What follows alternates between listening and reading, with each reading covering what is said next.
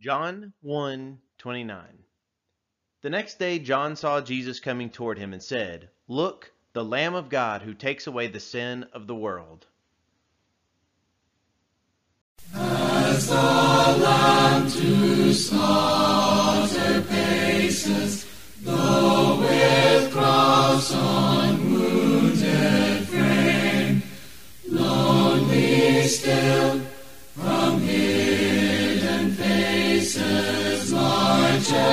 as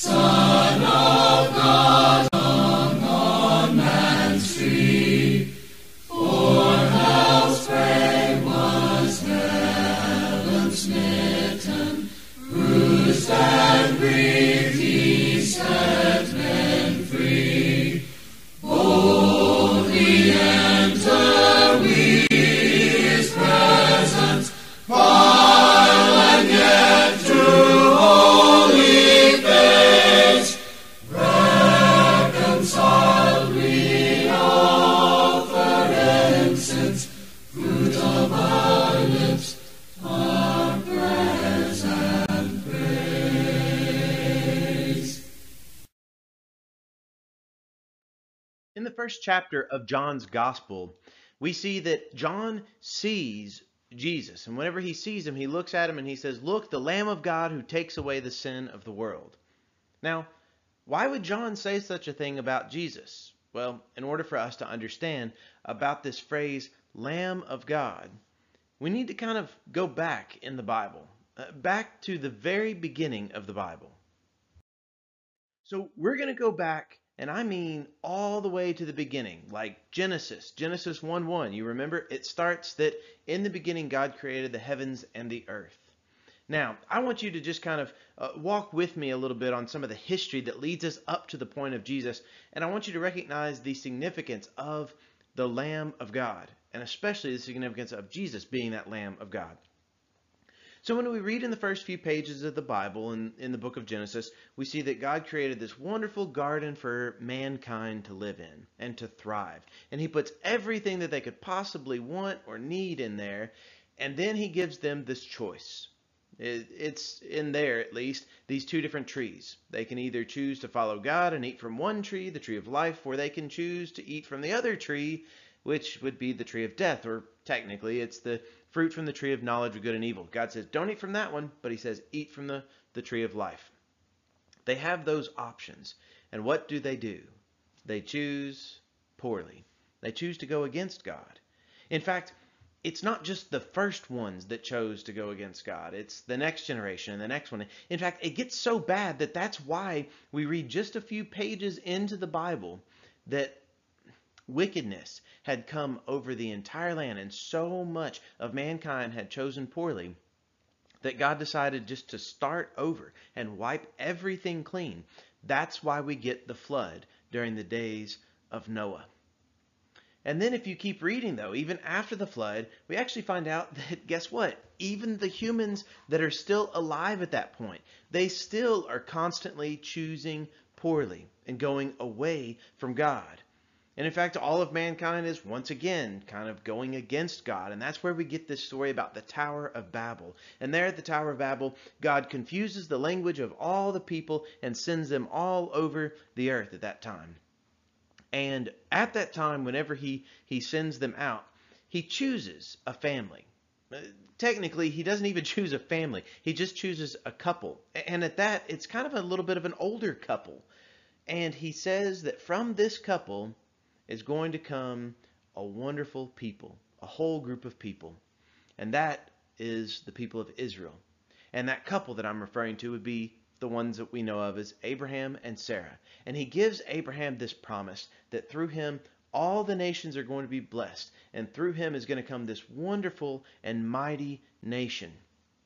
And he doesn't see it for a very long time, but eventually the people, the descendants of Abraham, they do start multiplying. We know them as Israel. We know them as the children of Israel. And they eventually find themselves, after a few generations, in the land of Egypt. And whenever they find themselves in the land of Egypt, that's where we get to this story about Moses. And Moses is going to be this deliverer that delivers the people um, and leads the people out of the land of Egypt and, at least the goal was, into the promised land. Uh, once again, there was a few hiccups along the way, I guess you would say, and God's will was ultimately done, but it took a little bit longer than what God wanted because we as mankind oftentimes choose poorly. But let's zero in on this story that we know about Moses during the time uh, that he was in Egypt.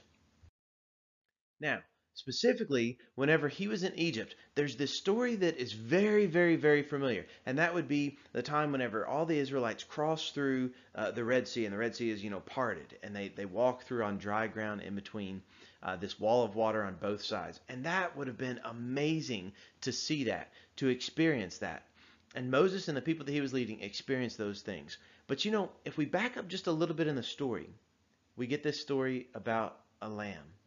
It's called the Passover lamb because one of the final things that God does to show his might over and, and his power over life and death is that he is going to come through all the land of Egypt and there is going to be death that visits every single household. Now, it's the household's choice as to what that death is going to look like. He tells his people and anyone who is willing to listen that what they need to do is they need to um, have this Passover lamb. And they need to um, basically offer up this lamb and to, um, uh, to, to eat that lamb and to have that, uh, that, uh, that meal together, to share that meal together. And that lamb is going to be called the Passover lamb. And they each family was told to take the blood from that lamb and to to uh, smear that blood across the doorpost and across the door frame of their house.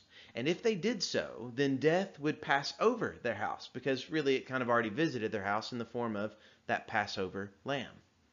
However, many of the Egyptians, I would say probably even most of the Egyptians, did not do that. They never even cared enough about uh, God to try to follow him. So the death that they experienced was actually the death of the firstborn in every single house at that time. And it was on that night, or rather, I guess you might say the next morning, that the nation of Israel was allowed to leave. And that's whenever the Exodus and the, the crossing uh, of the Red Sea was actually going to take place. But we come to that, that time, that, that night, where that Passover lamb was slain. And we see these images that are woven together, and, and lambs were used several times throughout, um, you know, the Old Testament as as the different forms of, of sacrifices and a reminder. And the Passover lamb was something that was supposed to be done every single year, that every family would be reminded of that original Passover celebration. So then, when we get to the page of the New Testament, we read things like this. In John chapter 1, I'm going to read just a few more verses around that. Verses 29 through 34 we see the next day, John saw Jesus coming toward him and said, Look, the Lamb of God who takes away the sin of the world. This is the one I meant when I said, A man comes after me. Uh, a man who comes after me has surpassed me because he was before me. I myself did not know him, but the reason I came baptizing with water was that he might be revealed to Israel. Then John gave this testimony I saw the Spirit come down from heaven as a dove and remain on him. I myself did not know him, but the one who sent me to baptize with water told me, The man on whom you see the Spirit come down and remain is the one who will baptize with the Holy Spirit. I have seen and I testify that this is God's chosen one. So he says these statements about Jesus, and he calls Jesus the Lamb of God, the Lamb of God who takes away the sin of the world. Kind of images are, are borrowed from that Passover lamb, the one that that lamb was going to take on the death rather than that family. Well, in many ways, Jesus is our Passover lamb. And he is the one who, his death means that death can pass over us. Now, of course, that means that pretty much all of us, as uh, if we uh, are able to live on this earth for, uh, you know, uh, an extended amount of time, um, we will physically die, yes. But with us, we have the promise about spiritual death Spiritual death will not visit us, it will not remain on us, it will pass over us. But it can only pass over the ones who have accepted Jesus Christ as their Lamb of God, the Lamb of God who truly does take away the sin of the world. John recognized that Jesus, look, he surpassed him because he was before him. Guess what? Jesus was before each one of us. And I don't just mean in history that he lived um, 2,000 years ago. I mean, he existed even before that because Jesus himself is God in the flesh. Now, John continues on, though. It doesn't just end in verse 34 we see that he continues on and uses that phrase again. So now we read in verses 35 through 39, again, another day. The next day, John was there again with two of his disciples. When he saw Jesus passing by, he said, Look, the Lamb of God. When the two disciples heard him say this, they followed Jesus. Turning around, Jesus saw them following and asked, What do you want? They said, Rabbi, which means teacher, where are you staying? Come, he replied, and you will see. I love that invitation that Jesus gives to them because, you know, John is once again saying, look, that's the Lamb of God. That's the one that you need to be to be focused on. This is the Lamb who's going to do great things. He's going to take away the sin of the world. So then some of the disciples of John are even looking at Jesus and trying to, to figure out what is going on. And they want to follow him. And then he says, you know, where are you staying? And Jesus tells them, come and you will see. And you know what? Those disciples, they came and they, they saw where Jesus was staying, but they saw a whole lot more than that. Many times, if we are willing and if we open up our lives to, to Jesus, his invitation for us to come and see means so much more than what we might have meant at the very beginning. And exactly what what Jesus is willing to show us, it depends on what we're willing, how far we're willing to follow Jesus and learn uh, about him and about his way uh, for our lives as well. But he gives us that same type of invitation, just like he gave them come and you will see. He wants us to come and to follow him as well. And we also read at the end of, of the Gospels, they have their own ways of stating it, but we're going to look at Luke's Gospel here. So, toward the end of Luke's Gospel, in Luke chapter 21, this is the time whenever everything is about to take place. In fact, Jesus is going to be uh, to be um, hung on the cross here shortly after this passage. But here in Luke chapter 22, verses 7 and 8, we read, Then came the day of unleavened bread on which the Passover lamb had to be sacrificed. Jesus sent Peter and John, saying, Go and make preparations for us to eat the Passover. And if you keep reading in this story, you'll find out that it was this very night that Jesus is going to be arrested and he's going to be taken uh, before and put on trial, and he's eventually, it's, it's going to lead to his death. So, in many ways, if we choose to see it and, and recognize what's going on right here, this time that the Passover lamb was going to be sacrificed, this Passover lamb was going to um, to take place on on this evening. We find out that this year it's going to be a little different because this Passover lamb is not just about that that physical lamb, but it's about the spiritual lamb of Jesus Christ Himself. So yes, Jesus tells his disciples to go and to make preparations, you know, to, to prepare for that Passover. But Jesus knows all well and good this Passover is going to be different than the others before. This Passover is different because Jesus is the one who was sacrificed in our place. And we see this in other passages as well among the early church. I want to give you an example from the book of Acts. In Acts chapter 8, we we read this uh, amazing story which we're only going to kind of jump into the middle of it and only read a few verses here in this story but it's an amazing story about this this man who he's um, this ethiopian eunuch and he is reading uh, the scriptures but he doesn't exactly understand everything so in the midst of this this conversation we see philip is a follower of jesus and he is sent by the holy spirit to go and to talk to this man and this is how this conversation goes along. In Acts chapter 8, verses 30 through 35, then Philip ran up to the chariot and heard the man reading Isaiah the prophet. Do you understand what you are reading? Philip asked. How can I, he said, unless someone explains it to me? So he invited Philip to come up and sit with him. This is the passage of scripture the eunuch was reading. He was led like a sheep to the slaughter, and as a lamb before its shearers is silent, so he did not open his mouth. In his humiliation, he was deprived of justice. Who can speak of his descendants? For his life was taken from the earth. The eunuch asked Philip, Tell me, please, who is the prophet talking about, himself or someone else? Then Philip began with that very passage of Scripture and told him the good news about Jesus. I love this occasion. I love how this man is reading this passage from Isaiah 53. And he reads a passage that says that, okay, there's this individual who is led like a sheep to the slaughter, and as a lamb before its shears is silent, he did not open his mouth. Who is Isaiah talking about? Philip knew who Isaiah was talking about. He knew who that sheep is, who that lamb is. That lamb is a lamb of God. That lamb is Jesus Christ himself. That's why Philip began in verse 35 with that very passage of Scripture, and he preached Jesus Christ to him we can do the same things as well because Jesus is the Lamb of God. He is that sheep that was led to slaughter. He is that lamb that was before its shears was silent. And he died so that that way death ultimately will pass over us. This is not the only passage here with Philip uh, that Jesus is referred to as the Passover lamb. We also find it in 1 Corinthians. In 1 Corinthians chapter 5, verses 6 through 8, Paul is telling the early church to be holy, that we are called to be holy. And part of that comes to the sacrifice that was given on our behalf. That was the Passover lamb, Jesus Christ, the one who was sacrificed so that we can be made holy. And he tells them in 1 Corinthians 5, 6 through 8, he says, Your boasting is not good.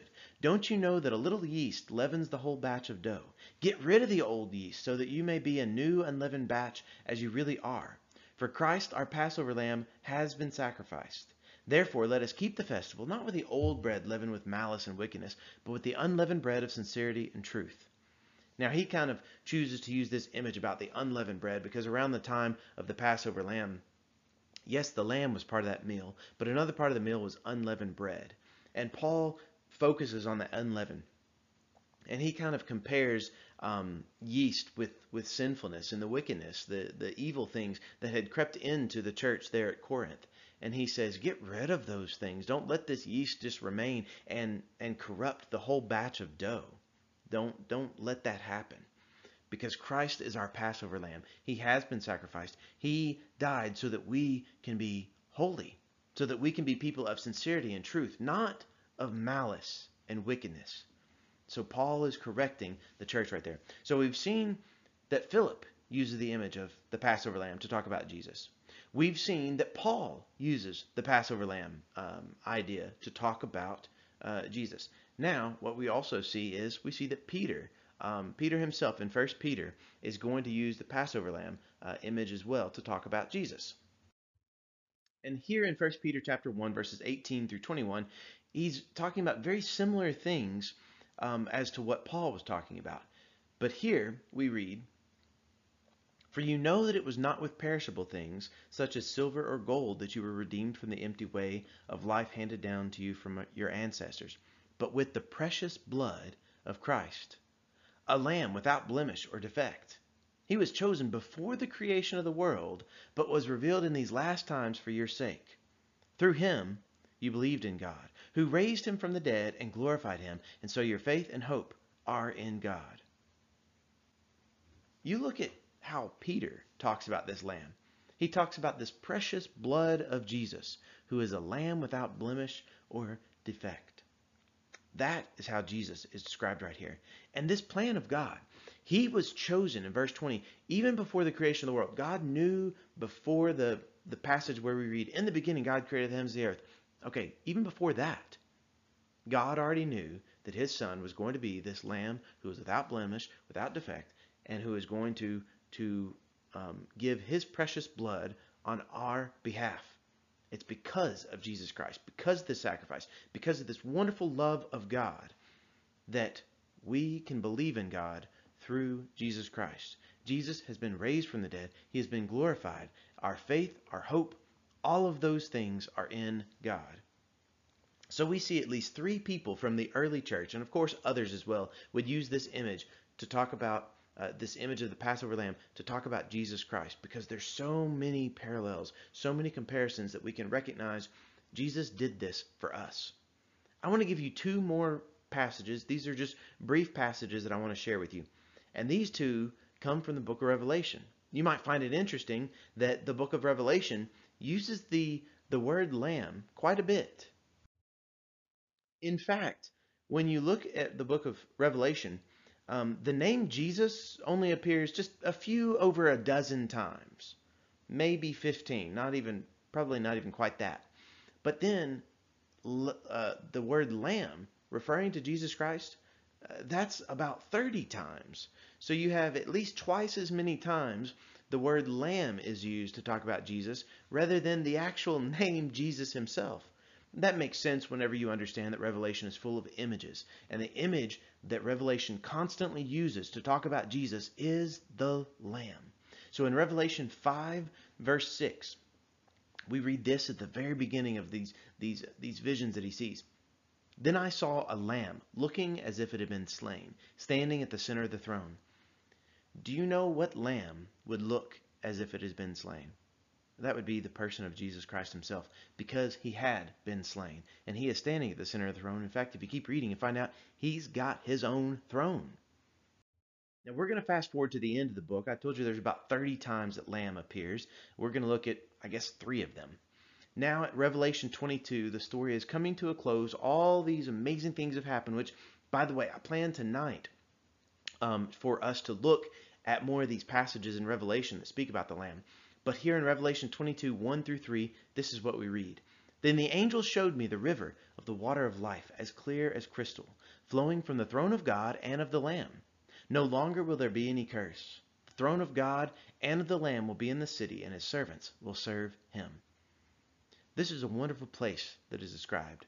This is kind of the, the new creation when all things are made new. But you notice what's there in the midst of it all. What's there in the midst of everything is the throne of God and that throne of the Lamb. We also see in verse 3 the throne of God and of the Lamb will be in that city, and his servants will serve him. Does that include you? Well, I would answer to you, it most certainly can. And it most certainly can include you if you choose to serve the Lamb right here and right now. If you choose to give your life in service of the Lamb right here and right now and follow the way of Jesus Christ in this life, you can most certainly be among that number of the servants that will be around him, that will serve him, and that will experience that eternal life that is going to be so wonderful and, and such a, a wonderful thing to experience life always in God's presence. God has made a way for us to be saved, and that way is by accepting the Lamb of God who takes away the sin of the world. We want you back, we want you back, we want the sheep back in the fold. We want you back, we want you back, we want the coin back in its mold. Lost like a sheep that went astray.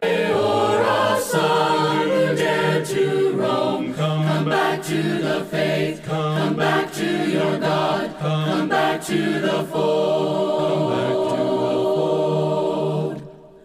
We want you back. We want you back. We want the sheep back in the fold.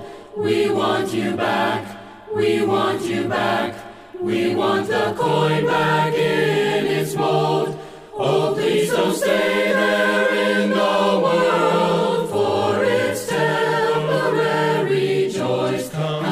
the faith. Come back to your God. Come back to the fold. Come back to the fold. We want you back. We want you back. We want the sheep back in the fold. We want you back. We want you back. We want the coin back in its mold. Though you have wandered far